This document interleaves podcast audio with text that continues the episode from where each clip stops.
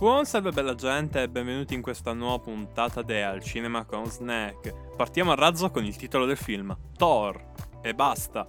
Non, cioè, il film si chiama Thor, però non, non c'è il sottotitolo e basta. Non, veramente sì, è, è corto come titolo di un film. Thor, il film dell'MCU della prima fase, che è anche chiamato da me come il filmetto della prima fase. Perché Beh, semplice, è un film tanto per. Si vede che è stato generato e partorito solo per introdurre il personaggio e basta. Perché, ok, il film è abbastanza strutturato, ha un perché, ha una morale, ha un senso, ha una sorta di messaggio da trasmettere.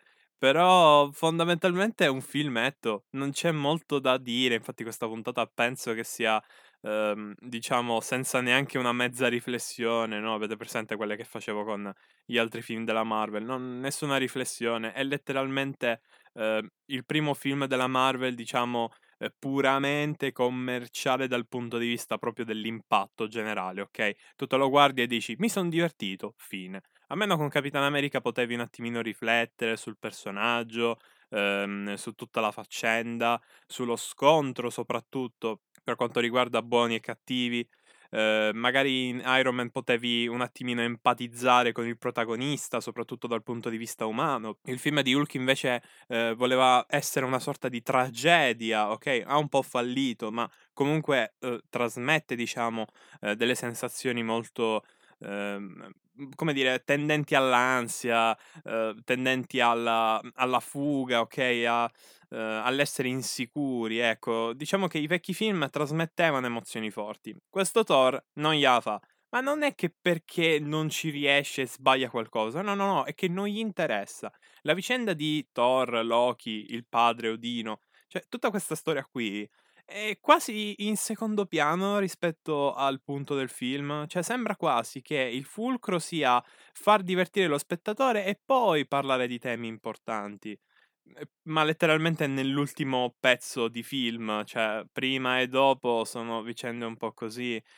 Cioè, l'intreccio, per carità, c'è, però diciamo che il film brilla non per, diciamo, un messaggio tutt'unico che ci sta appunto uh, all'interno della pellicola, ma brilla più che altro per le singole scene d'azione e le singole scene comedy. Ed è purtroppo un trend che la Marvel comincia a prendere troppo seriamente, soprattutto a partire dalla fase 2, cioè cominciano seriamente ad andare verso la direzione dei filmetti. Eh, anche se ancora, ancora la fase 2 ha una sorta di eh, scintilla dove eh, si può intravedere la voglia di raccontare qualcosa di effettivamente, ehm, diciamo, pesante, ok? Di effettivamente interessante e soprattutto raccontare degli archi narrativi che semplicemente trasmettono qualcosa positivo, negativo, ma comunque tirano fuori un messaggio, ecco. E, ehm, diciamo che il filone narrativo principale delle prime due fasi era appunto Iron Man.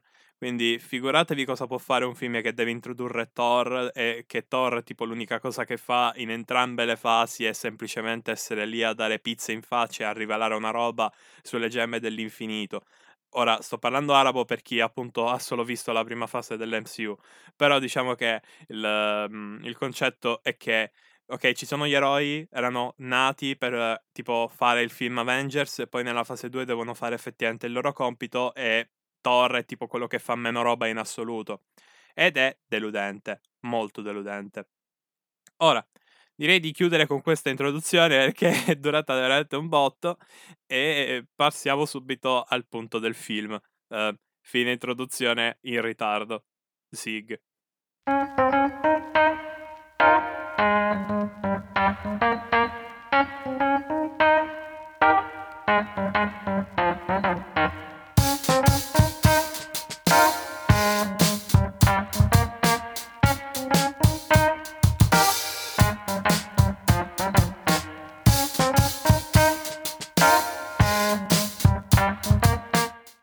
Direi di iniziare questa recensione, punto di domanda, eh, con tipo la spiegazione di tutte le tre fasi che compongono il film. Ok? Perché il film è palesemente diviso in tre eh, parti ben distinte, ognuna con la durata intorno ai 20 minuti, mezz'ora. Ora, prima fase, La prima fase del film, anzi meglio dire prima parte altrimenti poi si crea confusione se magari dopo tiro fuori discorsi sull'MCU, ok? Eh, la prima parte del film Uh, parla di Thor, ok? Figlio di Odino, con il fratello Loki, che hanno una sorta di party alla Dungeons and Dragons con la quale pestano i cattivi. I cattivi sono i giganti di Jotunheim, non sono neanche veri cattivi, sono solo un popolo che ce l'ha a morte con Midgar perché in passato si sono odiati a morte. Odino lo sa, Odino cerca di fermarli, Odino non fa un cazzo effettivamente. Quelli, il, quelli tipo ah, vanno lì, ok, come parti a fare un casino, ammazzano quasi tutti, si fanno quasi ammazzare, vengono salvati per culo. E Odino, che fa incazzatissimo con Thor perché non l'ha ascoltato, gli toglie i poteri. Questa prima parte del film è molto meh. Nel senso, è interessante perché introduce il mondo di Midgar, è tutto molto nuovo, non si è mai vista una mitologia norrena eh, così, diciamo, eh, al passo coi tempi, inteso come narrazione, ok? La narrazione di questa prima parte è veramente molto veloce, ma soprattutto molto, molto dinamica. E secondo me è quello che rende interessante l'inizio di Thor, è quello che è interessante in generale tutto il primo film e soprattutto rende un po' stantia, ehm, diciamo, eh, la storia raccontata nel secondo film. Perché, perché appunto manca nel secondo film, diciamo, l'effetto novità e quindi giustamente anche le parti in cui descrivono la lore del mondo di Thor, eh, parte il leggendario e sti cazzi andiamo al dunque. Eh, ma il primo film ha questo vantaggio e parte bene perché la prima parte serve solo per introdurre anche, diciamo, l'intreccio principale che, come già avete capito, è il classico eroe che deve riottenere i suoi poteri. La seconda parte del film verte tutta sul Thor che deve riottenere i suoi poteri. Come? Ridiventando degno del Mjolnir o comunque del Bartello. Spero di aver beccato le pronunce perché santo cielo. Eh, sarebbe uno smacco per me che sono abbastanza appassionato di questa roba, però eh, come molti di voi sanno, io ad accenti e pronunce faccio veramente schifo. Comunque, eh, eh ritorniamo al film, santo cielo. Allora, la parte 2 eh, è come già detto un arco narrativo dell'eroe molto molto classico. Ora, perché il film non annoia? Perché è fatta bene ricordiamoci sempre che anche se fai il film più generico e più visto e rivisto del mondo, ma lo fai bene, è difficile che la gente, diciamo, lo detesti. Soprattutto se questa parte del film non è tutto il film ed è la parte centrale di un film che comunque ha un setting affascinante e abbastanza poco, diciamo, sfruttato nel mondo del cinema. E quindi capite bene che questo arco narrativo, secondo me, ci poteva anche stare, ecco, però diciamo che è un po' come sul, ehm, non lo so, è un po' come se scommettessi, ok, sul, eh, sul cavallo, diciamo, di razza, ecco, ok, ti va bene, però dai che palle, cioè, ti perdi il brivido di fare qualcosa di nuovo. Eh, ora, credo di aver fatto tipo l- l'esempio peggiore che mi potesse venire mai in mente, però scusate, vabbè, eh, non so perché neanche perché vi sono venuti in mente i cavalli podistici, vabbè. Eh, ora, sta seconda parte, come già detto, è fatta bene dal punto di vista dell'intrattenimento, però, ok?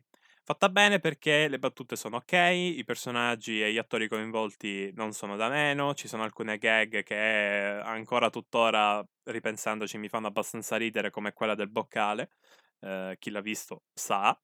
Eh, ci sono anche attori, come già detto prima, interessanti, tra cui una di Two Broke Girls, adesso non mi ricordo i nomi né degli attori, c'è cioè dell'attrice soprattutto, e, ehm, e soprattutto se ho, ricordo bene il nome di quella uh, sitcom, però era la sitcom dove ci stavano quelle due ragazze che erano perennemente povere e lavoravano in una sorta di fast food. Ecco, ecco. Eh, c'era quell'attrice lì che qui fa il suo sporco lavoro. Non ricordo se compare nei film successivi, ma mi pare di no, o qualcosa del genere. Forse comunque avrà dei ruoli molto ridotti.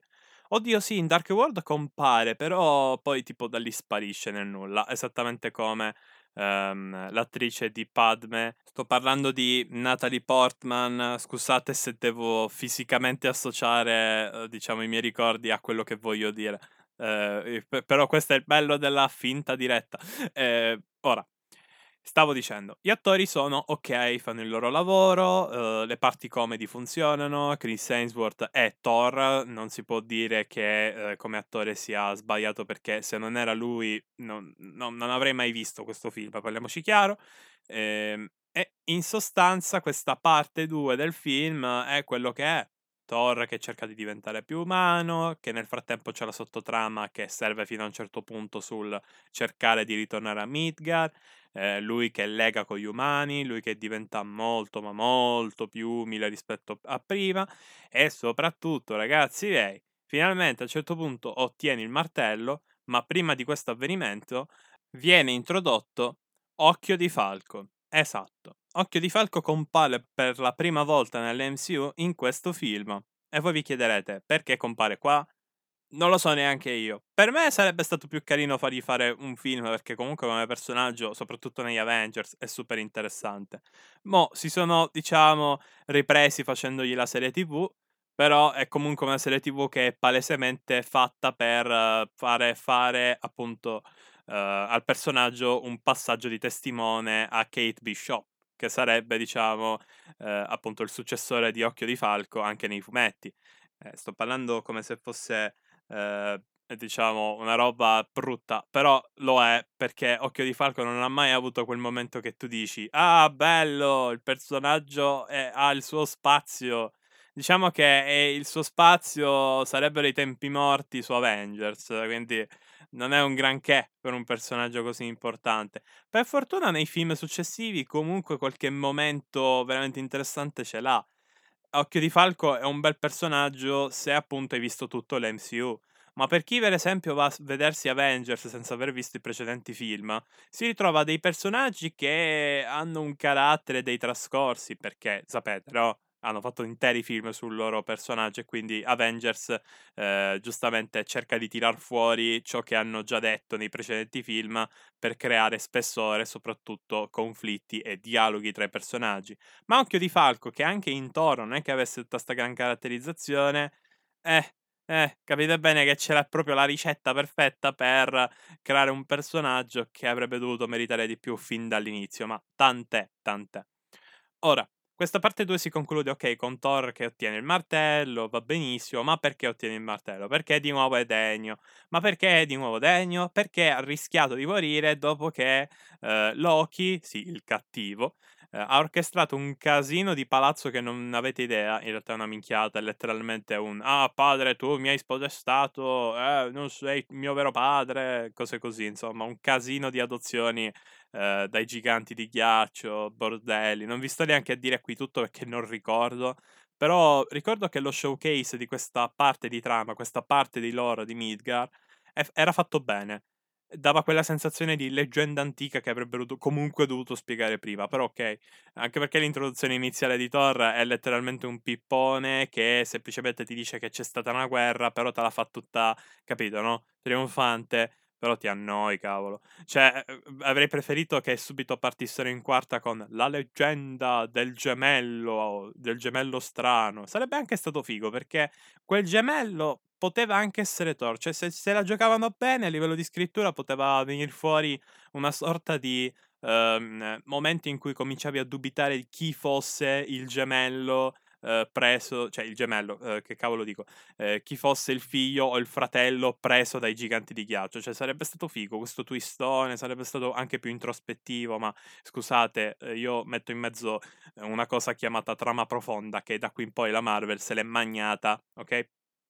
Ora, ehm, dicevo, la terza parte inizia con Thor che riottiene i poteri, fa un macello, ammazza tutti quanti, fa picchia, proprio pesta come un fabbro tutti quanti, arriva di nuovo il party di Dungeons and Dragons a dare una mano soprattutto agli umani, e poi Thor che fa? Se ne ritorna a Midgar con il martello per fermare Loki. Scontro finale sul ponte, abbastanza caruccio se me lo chiedete. Uh, Loki m- muore, punto di domanda. In realtà no, però uh, c'è tutta la scena drammatica con il fratello che perde l'altro fratello in una scena tipo, tipo il Re Leone.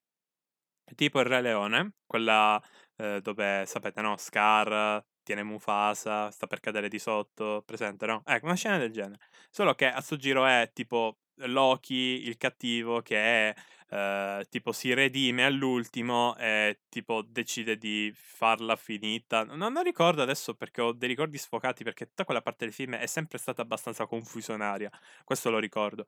Però diciamo che eh, il sunto, diciamo il riassunto è che tipo eh, Thor è ancora convinto che Loki sia una buona persona, eh, anche se in quel momento Loki è tutto tranne che una buona persona. Però diciamo fa quell'azione perché si ricorda tipo che ah siamo fratelli giusto ah e muore e cade di sotto. Una cosa del... io ricordo una cosa del genere, poi smentitemi pure. Ciò che so è che quel finale è stato diciamo carino. Era un finale ok, un finale per una storia che non era esattamente la cosa più uh, complicata del mondo, la storia è sempre stata una roba di, in secondo piano, soprattutto nei film della Marvel, figurati in questo film di Thor, e quindi niente, niente, questa, questa cosa, questa storiellina, questa parte finale, questa terza parte, ok, basta introdurre con nomi le cose, eh, è il finale anche di questa recensione. Punto di domanda. Un giorno mi deciderò su che cavolo sono questi al cinema con snack. Eh, però, ragazzi, io direi che questa puntata finisce qui. Ci vediamo sabato. Vabbè, prossima puntata. E bye!